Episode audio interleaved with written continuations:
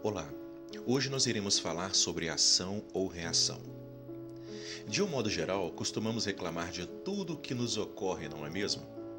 Reclamamos do congestionamento do trânsito, da chuva que acaba nos surpreendendo na saída do trabalho ou na chegada, da demora no atendimento do serviço público ou até mesmo da incompetência do profissional contratado, correto?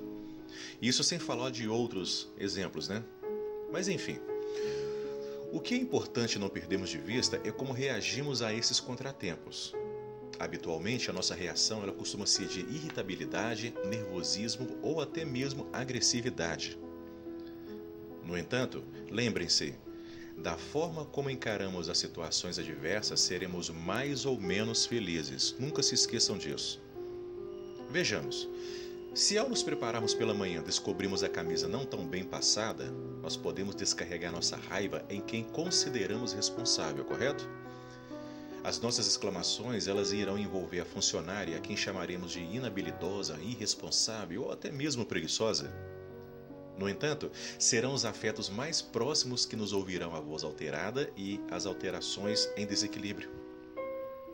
Dessa forma, contaminaremos com fluidos deletérios a ambiência doméstica.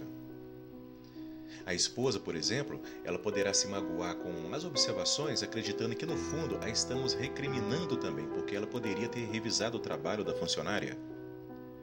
Já os filhos, aguardando que os levemos à escola, eles se assustam com os gritos em pleno início da manhã. E enquanto isso, o bebê chora, lá no berço, despertado pelo barulho o que acontece? Instala-se o caos. Por fim, solucionada a questão com a escolha de outra camisa, apanhamos as chaves do carro, ordenamos que as crianças andem rápido, porque afinal de contas nós perdemos precioso tempo. Depois saberemos que um dos meninos recebeu falta por ter atrasado e o outro, o que aconteceu?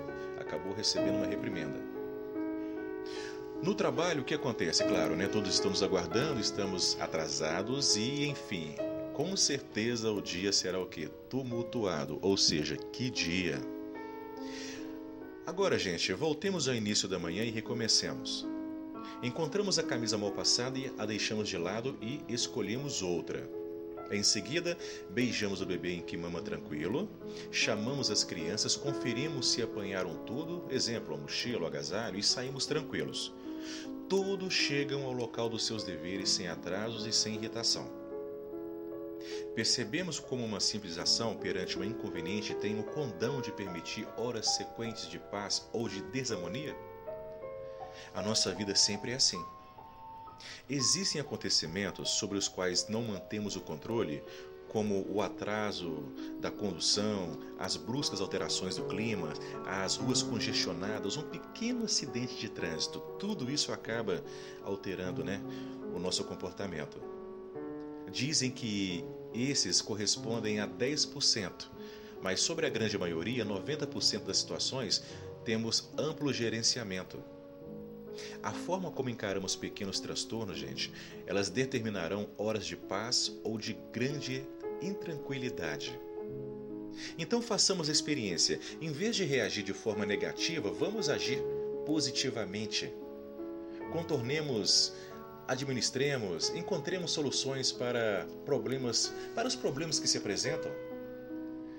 Evitemos nos estressar, não nos sobrecarregar, evitemos sobrecarregar, gente, essa é a palavra. Para que o nosso organismo não receba essas cargas ruins gozemos de tranquilidade. Isso para sermos felizes em cada um de nossos dias e fazemos felizes também os que nos cercam, aqueles que nos amam. Essa é a mensagem do dia e, como eu sempre digo, vida que segue.